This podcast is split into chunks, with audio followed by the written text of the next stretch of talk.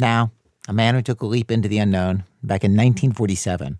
He was a New York City bus driver named William Cimillo. For a while, he became the most famous bus driver in the country, though I think what that really means is that he was the only famous bus driver in the country. He told his story on television. Pepsi Cola presents Faye Emerson. Hello again. Do you ever think of getting away from it all? A bus driver had that same feeling, and he made every headline in the country. So I asked him to come up here and tell us all about it. Hello, Bill. Pleasure to meet you. Thank you. Come on, sit down and let's talk. Hey, Charlie, got a couple of Pepsis here for us? Pepsi's right here. Thanks, Charlie. Yes, ma'am. Okay, so I just want to describe what's happening here. It's black and white. The set of this TV show is a living room, but like a complete living room with everything window blinds, paintings on the walls. There's a credenza. This uh, was back before TV figured out that the only part of the living room that they actually need for a talk show is the couch. So, okay, a butler, yes, a butler, hands the host, Faye Emerson, a silver tray with a bottle of Pepsi and two glasses. Faye pours her guest a soda and Will you tell us what happened, please? Oh. Wonderful. Well, it's one of those things. I was on the job for about 20 years, and I really got tired of it all, you know. Up and down, every day, the same people, the same stops, nickels, dimes, transfers, and... Well, this morning I thought I'd try something different. So I come out of my garage, instead of making a right turn to go off my route, I thought I'd make a left turn. And that was the Which- first thought you'd really given to it. Just That's you did it on impulse. So I made this left turn and I went west towards George Washington Bridge. It was a beautiful morning, sun shining. So I got on the other side of the Washington Bridge. I was in Jersey then, and I stopped for breakfast. After breakfast, Cimillo got back in his bus, and he didn't drive to the Bronx to pick up his passengers on his usual route. He headed south on US Route 1. Cimillo had been a bus driver with what was then called the Surface Transportation System of New York for 17 years without any problems. Went to work every day, never complained, people said. And as he drove further and further away from New York City and from his job and from his, you know, life, he switched the destination sign from Subway to special. Hours passed. I kept riding. Before I knew it, I was in Washington. Then I was right in front of the White House. Ever been to Washington before? Never been there. Never. So I decided to look around. Looked around for 15, 20 minutes. When I come back, there's a policeman standing by the bus. And he asked me, he says, what are you doing here with this great big bus in a restricted parking area? Right in front of the White House, wasn't it? Right in front of the place. As I'm waiting for a delegation of union officials, they're up there on business, and Pretty fast thinking. Cimillo got back in his bus, kept driving south. as I'm waiting for him He said he even picked up a hitchhiker, a sailor, who rode with him for two days. Back in the bus, and I Then, on the third day, Cimillo and his bus arrived in Hollywood, Florida, just north of Miami. It was late. He said he went for a swim. moonlight bathing. I enjoyed that very much. Oh, what a thrill. It was. William Cimillo was 1,300 miles from the Bronx, 1,300 miles from New York traffic, from the daily grind, The next morning, I and he was almost out of money. He went to the Gulfstream Park racetrack. He liked to gamble. We do not know how much money he put down, but he left the track with $2.60. Same day, he also went to the closest Western Union and sent this telegram to his boss. Quote, with disabled bus number 1310, stop. In need of $50, stop. Send money to Hollywood, Florida, stop. Cimillo. So I'm waiting at the telegraph office for the money. And two uh, policemen come over. He says, you wanted. I says, what for? He says, for stealing a bus. I says, oh, no. I said, I didn't steal that bus. I says, they gave it to me. Well, one word led to the other. They said, you're still arrested. But today on our radio program, what happens when you take a crazy leap into the unknown, having no idea if it's going to work out or what's going to happen next? Will you end up on a beach in Florida, happy and carefree? Will you end up in handcuffs? We have three stories of people risking everything in their lives, including the surprising thing that happened next to this bus driver, William Cimillo. Stay with us. You did what everybody always wanted to do. Just get away from everything. That's what I wanted to do. Talking about getting away from it all. Well, if you are planning to get away from it all, you may like to know that no matter where you go, you're almost sure to find friendly, sparkling Pepsi Cola waiting for you. And of course, feel free to pop open a delicious Pepsi as you listen to this next act, Act One. By the way, we're not getting paid for that at all. Act one, Busman's Holiday. Okay, so you remember where we left off. Uh, Cimillo had just been arrested in Hollywood, Florida by two police officers. Joe Richman is the one who dug up this old TV interview, and he picks up the story from there. After the arrest, two New York detectives and a mechanic were sent down to Florida to bring Cimillo back, along with his bus. The mechanic drove the bus, but Cimillo told people later the mechanic couldn't really handle it. His driving made the detectives nervous, so the cops actually put Cimillo back behind the wheel. And then right before they arrived in New York City, they switched drivers again. They put the mechanic back at the wheel of the bus, and Cimillo dutifully got into his handcuffs.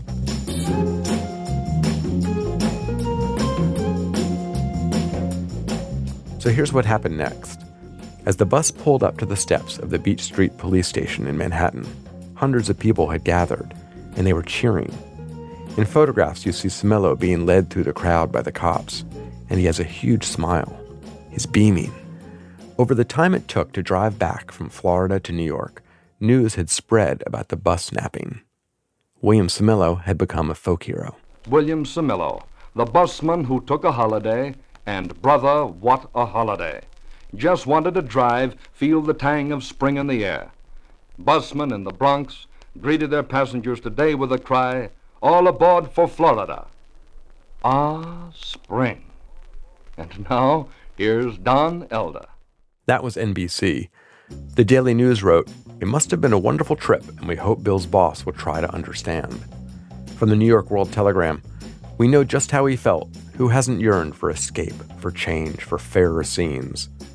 From as far away as Michigan, the Traverse City Eagle wrote Across the nation today, thousands of office workers and laborers went to their humdrum jobs with hearts a little lighter because of what William L. Cimillo did to escape the same kind of boredom that fills their ordered lives.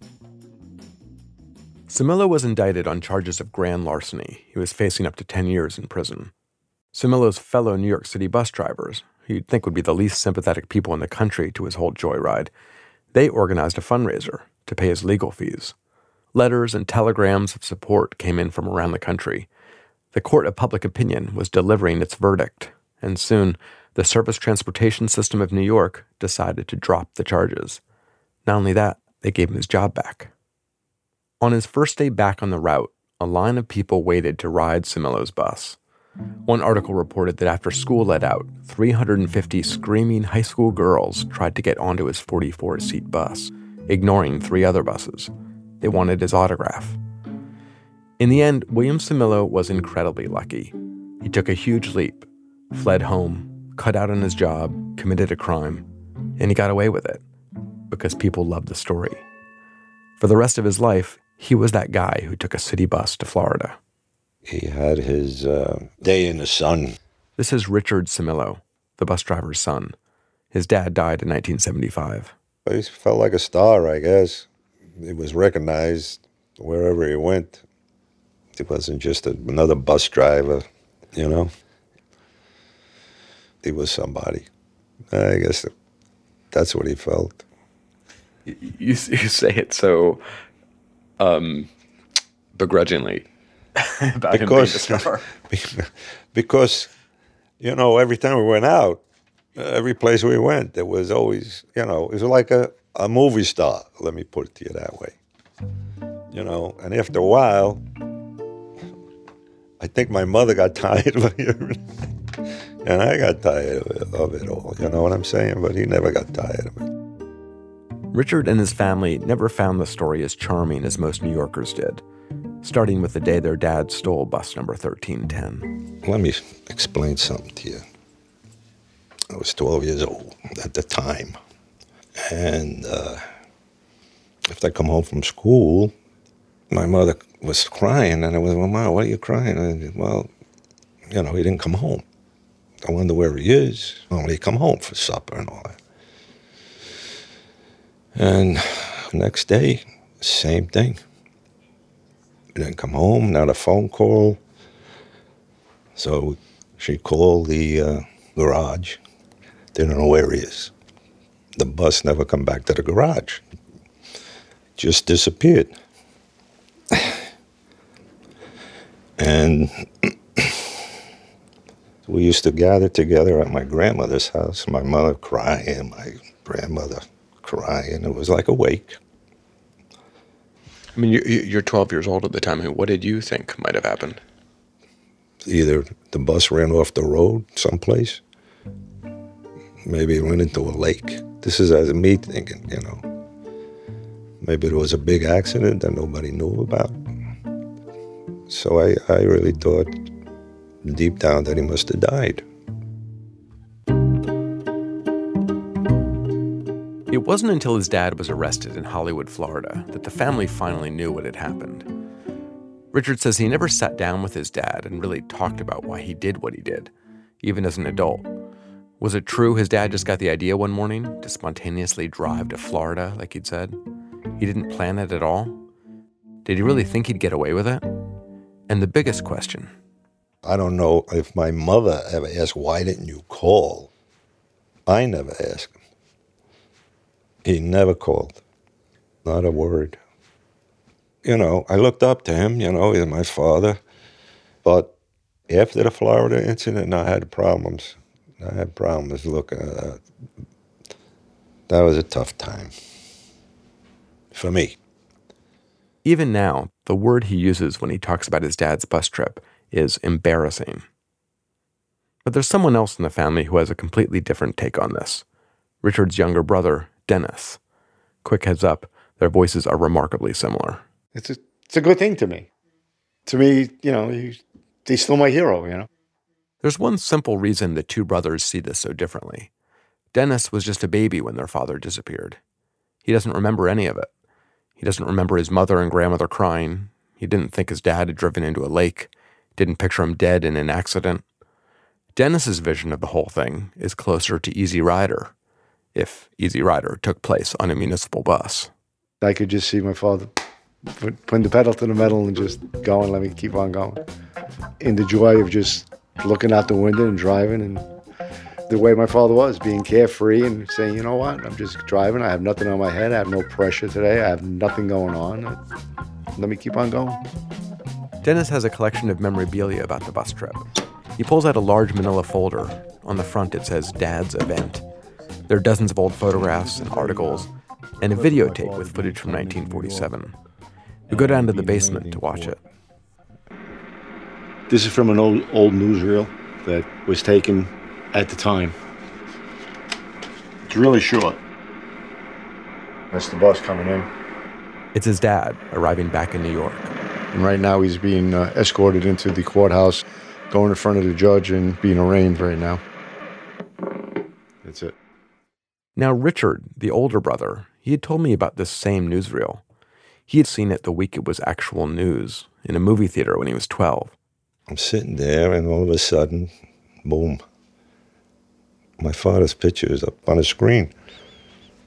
And I'm looking there, I was stunned. You see your father as a kid, handcuffed, detectives on both sides of him, bringing him into the courthouse. I don't know. I, I, I don't know anybody that would feel uh, proud of something like that. So that's the older brother, Richard. But here in the basement with Dennis, his take on this?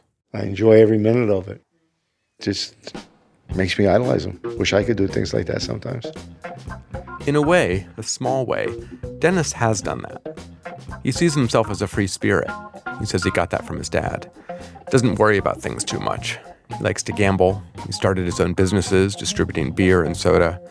He was his own boss, which meant no pension, no paid vacation, no security, no guarantees. He says it's different from the life his brother chose. And Richard, the older brother, would agree with that. The lesson Richard took from his father's story was to be a responsible person, to think about the consequences of his actions. Richard worked all his life as a fireman, which oddly he calls a safe job.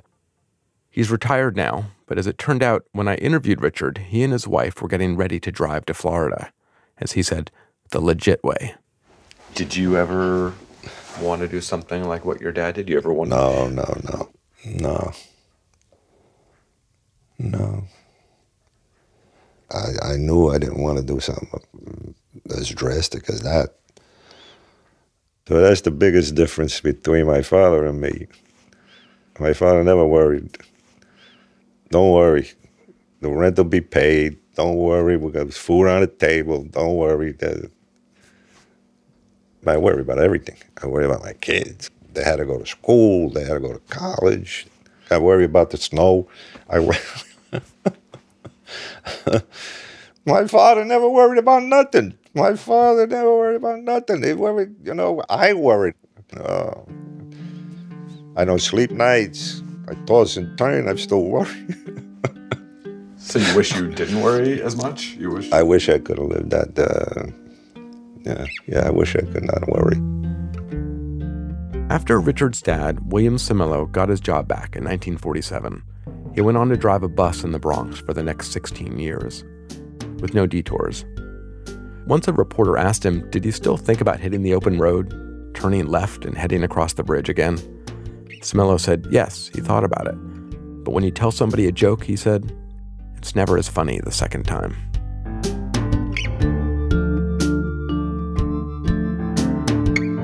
Joe Richman, Sarah Kate Kramer produced that story with them. It's part of their podcast series Radio Diaries, which you can find and subscribe to at radiodiaries.org.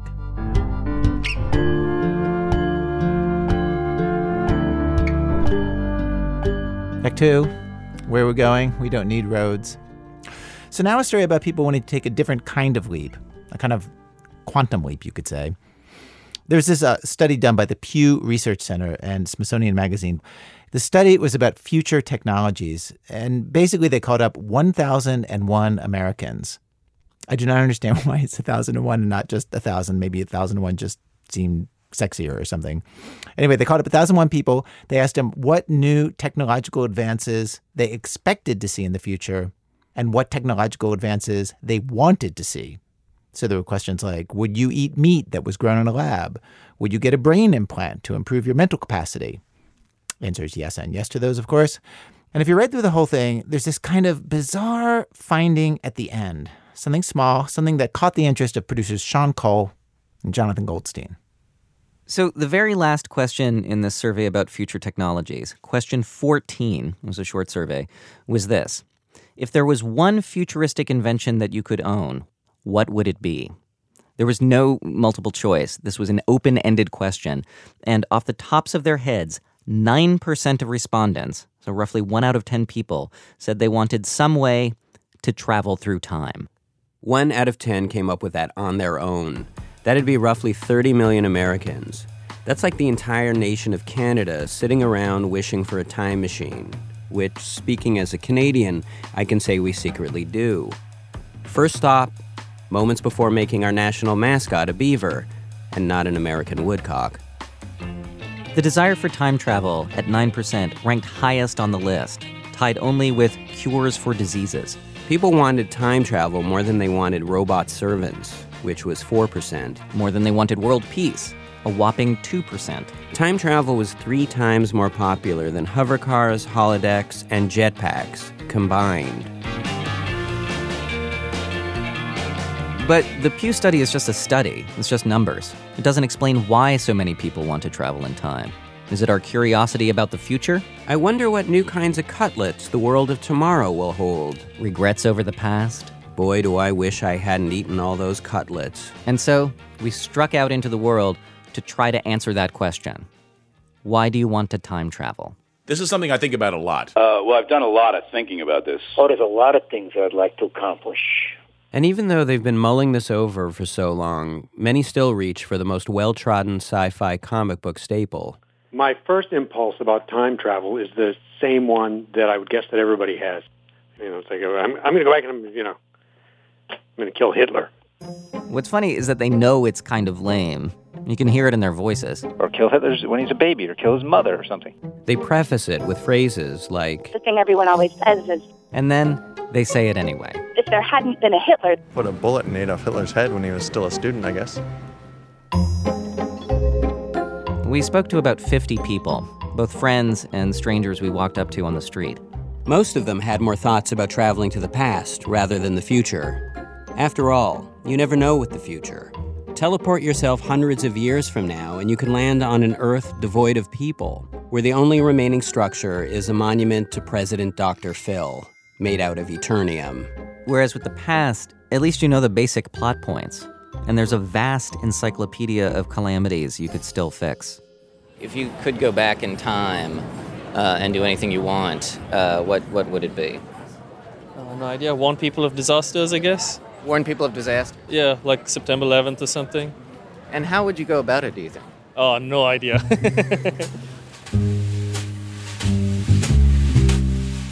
And of course, no one imagines that they'll end up with an iron collar around their neck working in a quarry.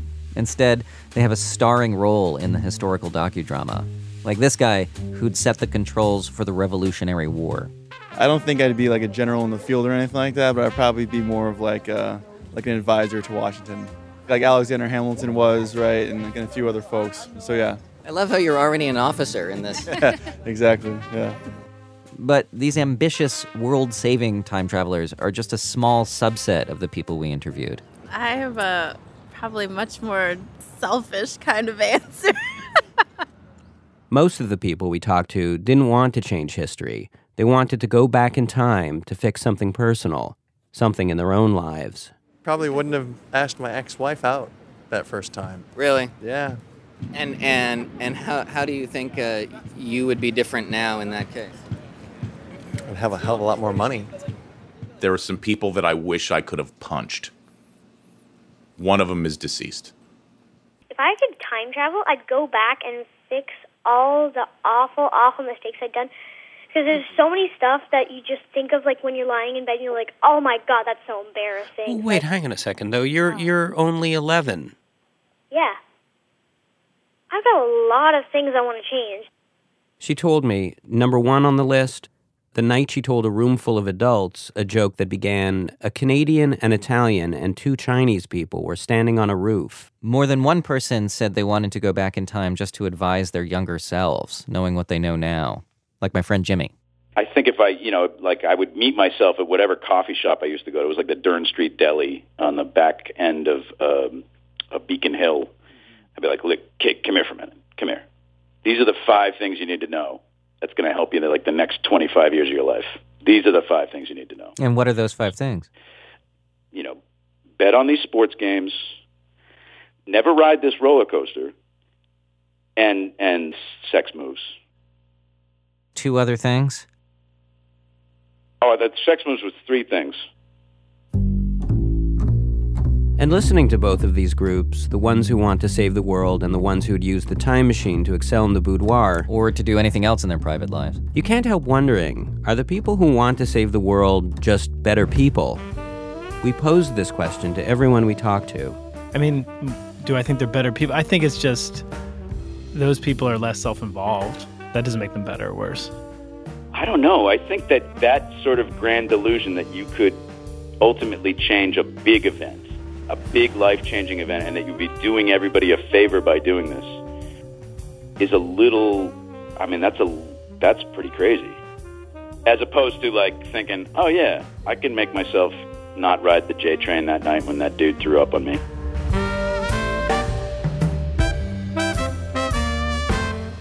When you talk to a large number of people about time travel, you tend to hear a lot about the butterfly effect. That idea that a little change can have massive repercussions as it echoes through history. You've heard of this. But with these small little personal wishes, it almost feels like you can get away with it somehow. It's just you, after all. And maybe one other person. Probably go back in time to before my husband died. Maybe even the, the day or two before. Yeah. I wouldn't do anything necessarily different, but I might just enjoy that time a bit more than I actually did. Yeah. Would you say anything differently? Um. No, I don't think so. Except the last conversation I might not have made about about a stupid Tupperware order. I might make it about something a bit more, a bit more about how I felt about him. What was the disagreement? I have to ask. Um, it was um, the last conversation was um, he was berating me for not putting the order in, and I said it was difficult to put the order in when the Tupperware catalogs on the dashboard of your truck. He was driving the truck at the time, And he said, No, it's not. No, it's not. And I said, Yes, it is. And then he's obviously looked on the dashboard and seen the Tupperware catalog and gone, Oh, you're right. It is on the. It's just stupid, isn't it? The stupid things that we realize afterwards and we remember. But yeah, probably would have made that last conversation. And we laughed, but I probably would have made that conversation about something else. So, yeah. At least we laughed about it. This phone call happened when he was on his way to play cricket. This was in Australia. At the end of the game, he had a cardiac arrest.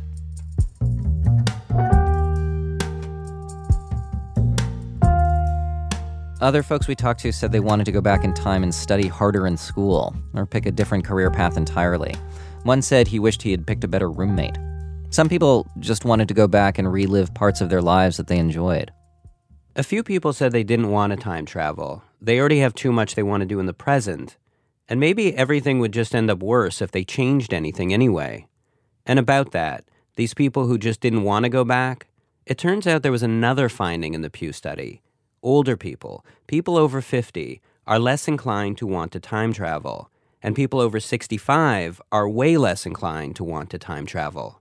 But why? Does one achieve a greater sense of peace in old age? Self acceptance? Or maybe it comes down to an older person's concerns about the time machine itself. Will it have legroom? Clean bathrooms? Will meals be served? And if so, is there a low sodium option? Clearly, we needed to talk to some seniors. And so, like Al Pacino in a geriatric version of cruising, we set out at night to a park looking for old people. We got these guys here. Oh, wh- which guys? These guys right here.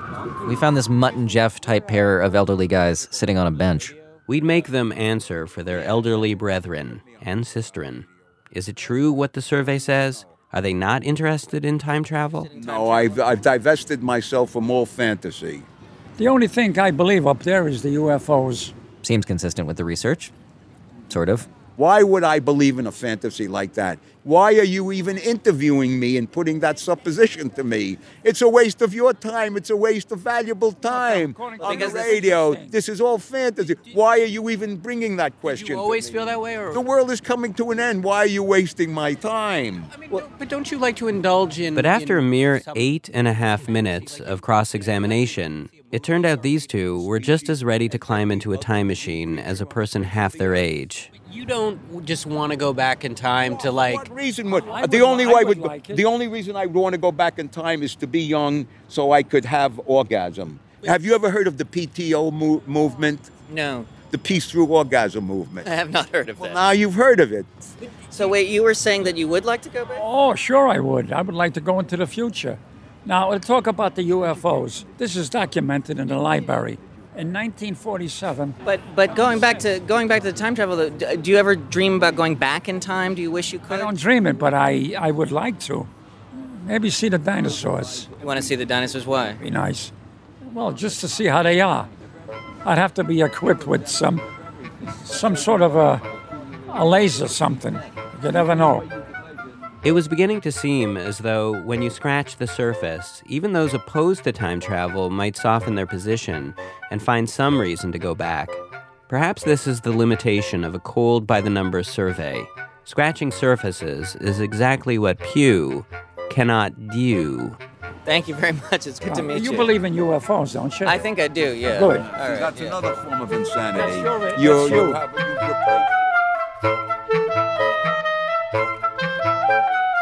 So we went looking for senior citizens who truly have zero interest in time travel, like the Pew study found, so we could ask them why, which is how we ended up at a senior center in Brooklyn. There was maybe a couple dozen people sitting around in the cafeteria after breakfast watching Let's Make a Deal on a big screen TV.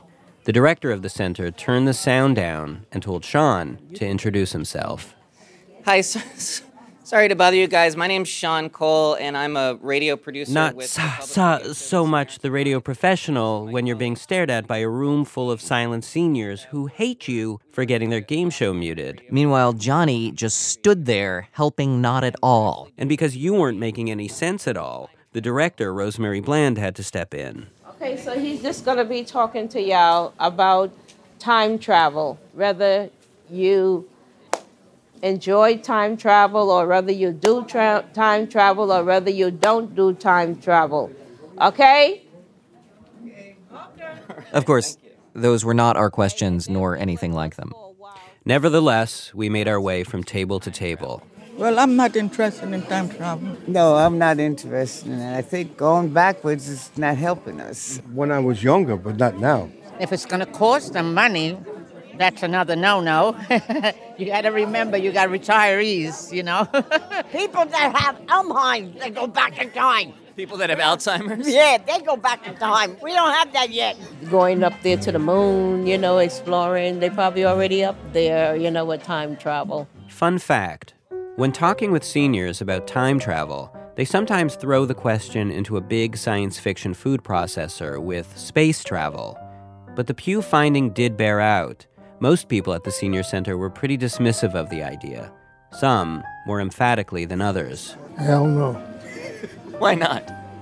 Why? This is Wallace Nottage, a stately 86 year old, it was his birthday actually, with a cane and he was wearing a colorful fez on his head. We were called over to talk to him by two women who said he'd probably have a lot to say to you. And he did. We sat with him for about 20 minutes until finally he gave us what felt like the most plausible reason why old people wouldn't want to go back in time. It's not so much that you're at peace with the way things are, is that uh, you've come to the realization that ain't much going to change. Maybe the thing that much older people understand isn't that time travel is frivolous, it's that it's pointless. When you have half a century of past behind you, or more, and you look at those decades in one swath, you realize that even if you fix one thing, something else will go wrong. Even some of the younger people we talked with felt that way about changing the past. I mean, I'd love to do it, and I'm sure everyone would love to go back in time and change some things. Mm-hmm. But it ruined things a bit too. How do, how do you mean? Well, experiences like experiences that people might not call experiences, people might call mistakes. They they make you even though at at that time they make you sad. If you go if you go back and change everything like that, then you don't learn, so you're sad more often. Yeah. So you're saying there's no there's no there's no getting around it. No. There really isn't.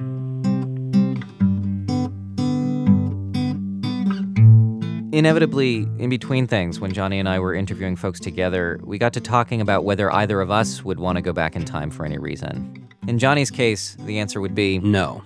Too adventurous. Not for me. Whereas I'm one of those people who's thought about this a lot. Like a lot, a lot. There was this point when I obsessively wanted to go back in time, to a very particular moment in time, to fix the past. The facts are pretty standard. I was with a woman, and we needed to decide about our future. So I flew to Alaska for the weekend to visit her. And after talking for two days, I finally said that I wasn't ready to be with her. And for a long time after that, I wished I had made the opposite decision that I had told her yes instead of no. I would sit and pray that I could have that weekend to do over again. I'd picture it all the time. And then, just little by little, there wasn't any big epiphany or anything. I came to see that things were never really right between us, and that they never would have been. It took about two years, maybe longer, to understand that. And now she's married, and I'm not, but I'm really happy we're not together. And it makes me realize that I have been time traveling. It's just that I've been traveling into the future at 60 minutes per hour. And maybe that's how we fix the past.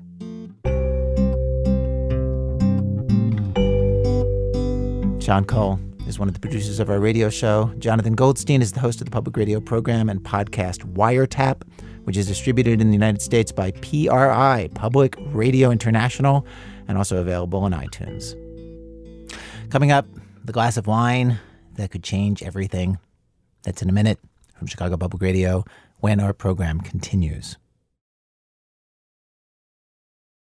This American Life from Ira Glass. Each week on our program, of course, we choose a theme, bring you different kinds of stories on that theme. Today's show, The Leap, Stories of people taking a huge jump into the unknown. We've arrived at Act Three of our program. Act Three, the wisdom to know the difference. So Nancy Updike has this story about somebody considering a very big leap in her own life. Tina Dupuy has a story she's told dozens of times in front of thousands of people. It's about herself at 13 years old when she was being told by people around her, You have a problem. The problem landed her in AA and started early. She remembers drinking sake when she was five years old at a family reunion. At age 12, pouring herself a big glass of tequila at 3 in the morning to drink by herself and watch TV. The kinds of things that can seem cool or no big deal when you're in it until suddenly they're ruining your life. At a very young age, Tina became what she calls AA famous for telling her story at meetings and AA conferences like this one. I got sober when I was 13, and for a really long time, I thought that was my part. That was my identity, and that was my thing that was going to make me different from absolutely everybody. Um, even in young people's meetings, I was like, you know, oh yeah, you're 16, whatever. I got sober when I was 13, you know. Um, and last year at ACYPAA, ACYPAA stands for All California Young People in Alcoholics Anonymous. Uh, I was in the room I was staying in, and there was this kid there, and uh, and he looked really young. And I was like, wow, how, how old are you? And uh, he said he's 13. And I was like, wow, how long did you have sober? And he says he has 90 days. And I was like, wow, you know, I, I got sober when I was 13. You know, I'm cool. And he's like, I got sober when I was 12. Tina got AA famous as Tina D, the girl who got sober when she was 13 and could tell the hell out of her story. And if you're wondering, yes, teenagers can be alcoholics. Almost 700,000 teenage alcoholics in the US, according to the most recent government statistics. AA saved Tina's life by the grace of God, or whatever higher power you choose. She quoted the Big Book, that's the official AA book, so much that people in AA called her a Big Book thumper. It's like a Bible thumper, except with the Big Book. And any teenager who shows up at AA today could be handed a Young People in AA pamphlet that starts with Tina's story. That's part one of this Tina from age 13 up to 33, two decades sober.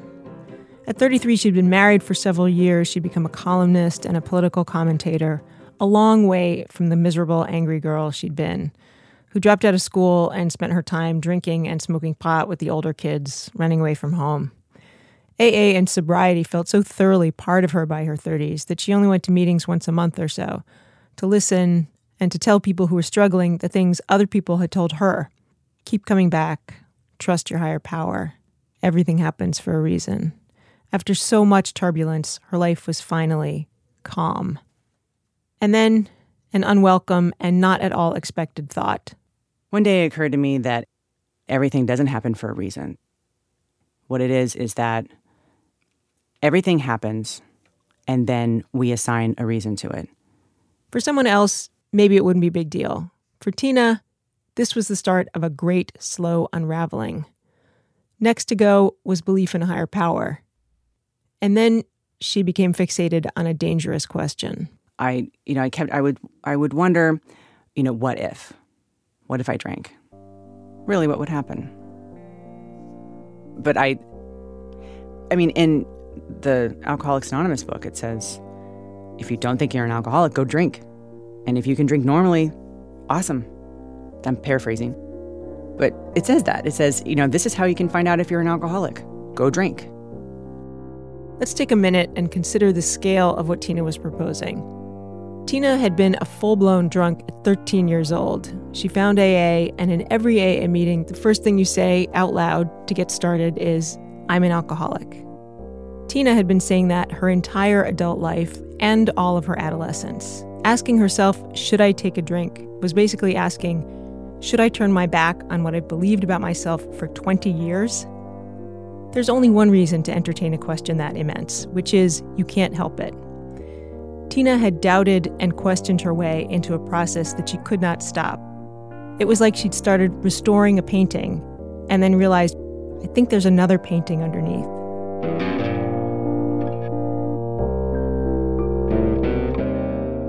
I want to say one thing, which is that when I interviewed Tina, I saw that a lot of what she's talking about, her rethinking of her story, she's still in the middle of figuring it out right now, today. Tina has a few key anecdotes she's told over the years at AA conferences. I've heard a bunch of recordings of her speaking. One story is about a moment when she was 12 with her mom laying down the law. Here's the recording. You know, she said, uh, "I need, you know, I need you in before 6 a.m. So when I go to work, I can know that you're okay." And I was like, "Look, lady, I don't need to deal with your rules. I'm out of here." Notice in this anecdote, Tina is the problem. That's how it is in all the recordings. She's rude to her mom, she's self destructive. It's a classic AA story about admitting bad behavior, taking responsibility for it. Anything else is just excuses. But the questions Tina was having had stirred up the anything else and made her go back and look at things she hadn't looked at since she was a kid, especially her relationship with her mom. This is so awkward for me to talk about because I've spent and I'm I've spent the last 25 years convincing myself that it had nothing to do with that my mommy didn't hug me enough. You know, I don't want anyone to think that like you know, I'm blaming my mommy. I just and I also don't want to feel like I'm ripping on her. Like does that make sense? Yeah, it does. A central tenet of AA is taking responsibility, not going on and on about how other people are always the problem. So let me lay out some things. Tina's parents had been part of a new religious movement, which is the current term for what most of us would still call a cult. They moved around a lot when Tina was little, four different countries before she was three years old. Then her parents left the cult, and her dad was almost entirely out of the picture after that. Home was a constant battle of wills between Tina and her mother, and she was a defiant kid. She talked back, she swore, she cut school, she'd harass her younger brother. The way her mom responded to the bad behavior, as Tina remembers it, was to tell her she was evil, she was rotten. And when Tina was 11, 11, her mother had her committed to a hospital under psychiatric care, sort of a kiddie mental ward. Locked up, a tough love intervention to curb her rebelliousness. I kind of knew that she was trying to scare the crap out of me because then I would do what she said. And I knew, like, I remember being in that elevator and just thinking, she wants me to cry. She wants me to beg. She wants me to bargain. She wants me to apologize. And she wants me to say, you know, I will do whatever you say. I'm so sorry. Just don't leave me here. And I remember thinking, like, if I show her that, if I do that, then she wins. And so I, it was basically like I was calling her bluff. Not to cry. Not to cry, but also to go like, okay, see you later. Yeah. Whatever. Not to cry, not to beg. Yeah. Not to like, Mhm. you know, this is like, you don't scare me. Nothing you can do can hurt me. And when I got to AA and people said that they felt dead inside, I felt dead inside. And I just didn't want her to win. When you're 11, your parents are the casino. The house pretty much always wins. Your only move as a child is to screw up your own life and hope that it messes with theirs too. Tina was in the hospital for 30 days. It did not make her less defiant. Two years later, her parents decided on a long term solution to the problem of Tina, which was to make her a ward of the state when she was 13. They put her into the foster care system. She was sent to a girls' group home, and that's where she stayed until she graduated from high school. The head of the group home corroborated Tina's memory that her parents rarely visited her there. I talked to Tina's mom. She didn't remember calling Tina evil, but she did remember the fighting, and she remembered committing Tina for 30 days to the hospital. She said she was trying to raise two kids on her own and went to a family therapist who gave her the book Tough Love and recommended hospitalizing Tina. Foster care, the group home, is where Tina regularly started going to AA.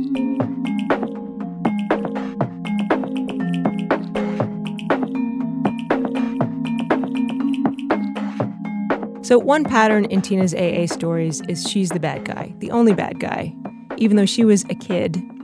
But I noticed another pattern when I was listening through her old recordings of her speeches, which is she never gets drunk in the stories. Here's one of the recordings.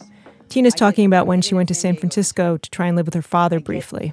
I get on the plane and I, I sit next. It's a crowded flight, and I sit next to this poor guy, and I start telling him my, everything about myself, my entire life story, which wasn't that long, about 15 minutes. I was 13, and so I keep on telling him my entire life story about you know how I'm gonna you know get back in school, and I'm you know I'm not gonna you know whatever, and then the you know the flight attendant comes by about 15 minutes into the flight with the beverage cart, and I so I nudge this guy and I'm like, hey, you know, uh, can you buy me some some Jack?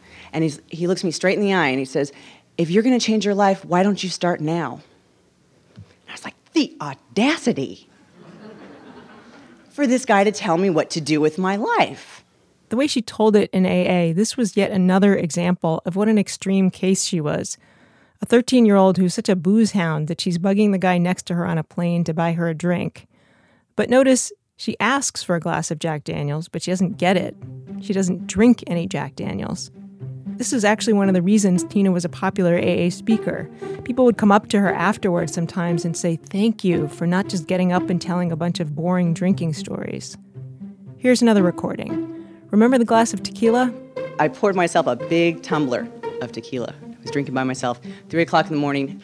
Um, I was watching Sarah T. Portrait of a Teenage Alcoholic, uh, Linda Blair, and Mark Hamill. The glass of tequila makes a big entrance, and then nothing happens with it. The rest of the story is about the TV show she was watching. When I asked Tina about the tequila, she told me, right, when she really thought back on it, she could only remember taking a few sips, and that was it. It was only when Tina started having the blasphemous thought in her head, should I take a drink, that she also began to seriously question how much she had drunk as a kid, really, what was true. For instance, that AA pamphlet with Tina's story in it. When Tina read it out loud during our interview, it was the first time she'd looked at the words she'd written in about 10 years. Have you read this? I haven't read it. okay. I love how alcohol affected me. It numbed all the torment in my brain. I had new friends, the older kids. I was cool finally. Very quickly, though, I started getting into trouble. When I was 11, I was put into what I assumed was a mental hospital. I was relieved to find out that I was crazy. Crazy is cool. I realized much later that the place was a rehab. when I read it, I see where I was mistaken. What was mistaken was, first of all, the place was not a rehab for alcohol or drug abuse. It was psychiatric hospitalization to fix Tina's attitude. And second, she didn't remember loving how alcohol affected her. She didn't remember it numbing the torment in her brain. Maybe she was in denial or had forgotten since it was so long ago how alcohol made her feel. Which is why she now wanted to take a drink. She felt like she had to take a drink. This would be a referendum on her story. Was she an alcoholic or not? And if she wasn't an alcoholic, then what was true from the stories she'd been telling on stage all these years? She had to know. So she and her husband talked through when and how she would take her first drink. Like, what happens if I, you know, if I get, you know, drunk and everything falls apart and, you know, and it's horrible and whatever, and I am an alcoholic. And he was like, okay, we'll figure it out then. Okay. Then, you know, then we'll deal with it. And I was like, well, what, you know, and what, what if I'm not? He's like, okay, then that's great. and that was basically, we had that exact same conversation. I'm embarrassed to report for about nine months, probably every night. Good for him. I know, right? The most. This is why. like, Sounds like a stand-up guy. Yeah, right. He was like, "It's okay," and you know, and we. He's like, "You don't have to do it. You don't have to drink, or if you want to, great." I mean, I feel like you know one of the indicators of not being an alcoholic is having kind of a casual take it or leave it relationship. Thank you. So see, that's why I was an alcoholic. Because it was the mental obsession. right, right. So the fact that, that you're that you're obsessively talking about shouldn't I, should I, should I? I mean, did that is that the reason that you were having the conversation over and over again? Because yeah, every time you had the like, conversation, that would reinforce the idea that you were an alcoholic. Because here you are bringing it up again, and if you were not an alcoholic, you wouldn't need to be having this conversation as many times as you were. Absolutely. Wow. Right. So and the, and then the only way to get out of that is to really like let's let's do this.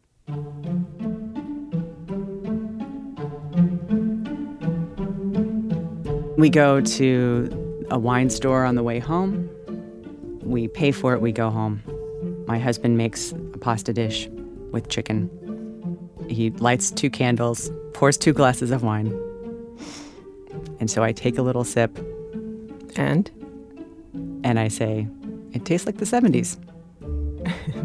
Meaning? Meaning, I had tasted white wine before, but I was like five. You know, I was young. And it, but I remembered that taste. That taste immediately came back to me. and it, and then I tried to eat my meal, and, and it was, you know, I didn't enjoy the taste. It was kind of like, it, it was really acidic. Mm-hmm. And were you Third. waiting? Oh yeah. To oh yeah. So I was like, like when am I gonna want to like go and do shots Mhm, at the corner bar? Like right? I mean, just who knows? And I went to sleep. You know, had a glass of wine, and it was completely uneventful.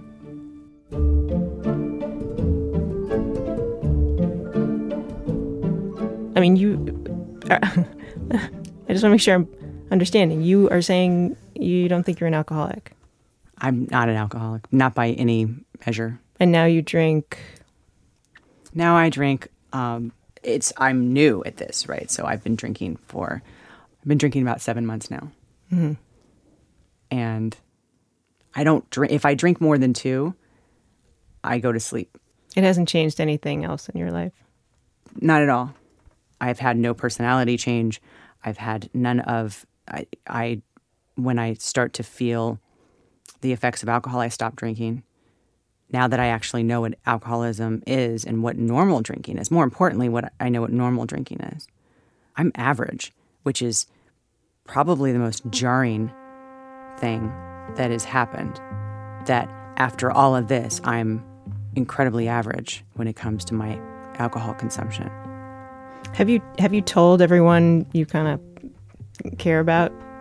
I have told a very select group of people that I'm drinking because one, I'm afraid that people who I have helped over the years in AA will be affected and they will, um, it'll make them question their alcoholism and maybe if they drink again, then I'll feel responsible. Or they'll feel like I and I, there's also the aspect of that I was lying, you know? I mean, I was lying. I was lying to myself, but I was I was lying, and so that it, I am embarrassed. It seems, and I'm like I took this took a long time to figure. It just it, I was like this is it's embarrassing that I didn't have this kind of self awareness.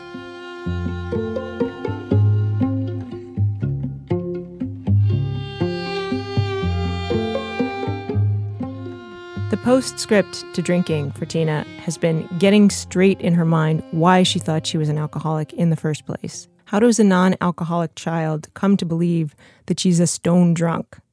Well, here's how she puts it together now. She went to the first AA meeting just because nothing else to do. This was in the place she was being held before going to the group home at 13. And one of the AA phrases that caught Tina's ear was relate to the feelings, because boy, did she relate. In AA, she heard other people talk one after another about things that were so familiar to her feeling rejected by their families, winding up in hospital or rehab, feeling trapped and furious and desperate. People said to her, I used to be exactly where you are now. And they had all done what she had done. They had lashed out, they had acted badly. There was no other way of explaining at the time, and it wasn't until, I mean, this is very recently, it, there was no way for me to figure out why I kept on getting locked up, why I kept on having, you know, being sent away, um, why my my mother was fuming at me. If Tina was an alcoholic, everything made sense.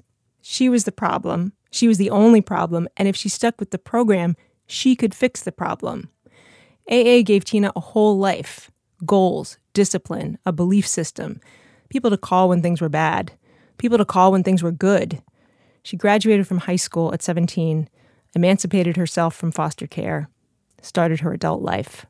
It's it's really liberating to find your people, to find people who you relate to, to find people that ask you to come back. And that was what I experienced. You know, I didn't have people asking me to come back. And they said, at every meeting keep coming back. And I was like, okay. I became a contributing member of society. I mean, that's what that, that's a phrase that they use. But I, I stopped feeling sorry for myself. I looked at other people whose lives were much more difficult for whatever reason, and I was, I stopped feeling sorry for the lot I was given, and being able to feel true happiness, just feeling like I was okay and there was no crisis. That was what I learned in Alcoholics Anonymous.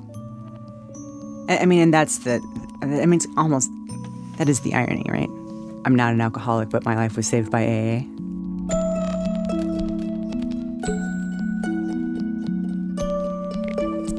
I asked Tina if any of her friends are worried about her now that she's drinking. She said no, not anymore.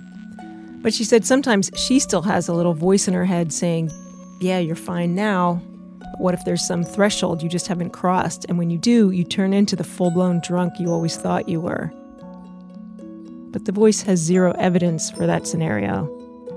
It's just trying to keep the story going.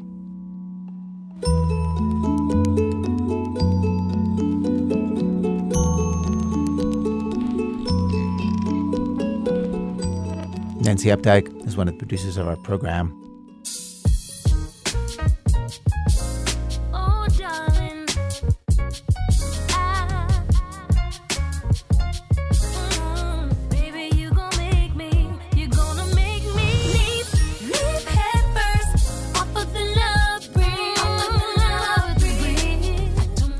Program was produced today by Stephanie Fu and myself with Ben Calhoun, Sean Cole, Hannah Jaffe Walt, Sarah Koenig, Miki Meek, Jonathan Menjivar, Brian Reed, Robyn Semien, Alissa Shipp, and Nancy Updike. Our senior producers, Julie Snyder. Production help from JP Dukes. Seth Lind is our operations director. Emily Condon's our production manager.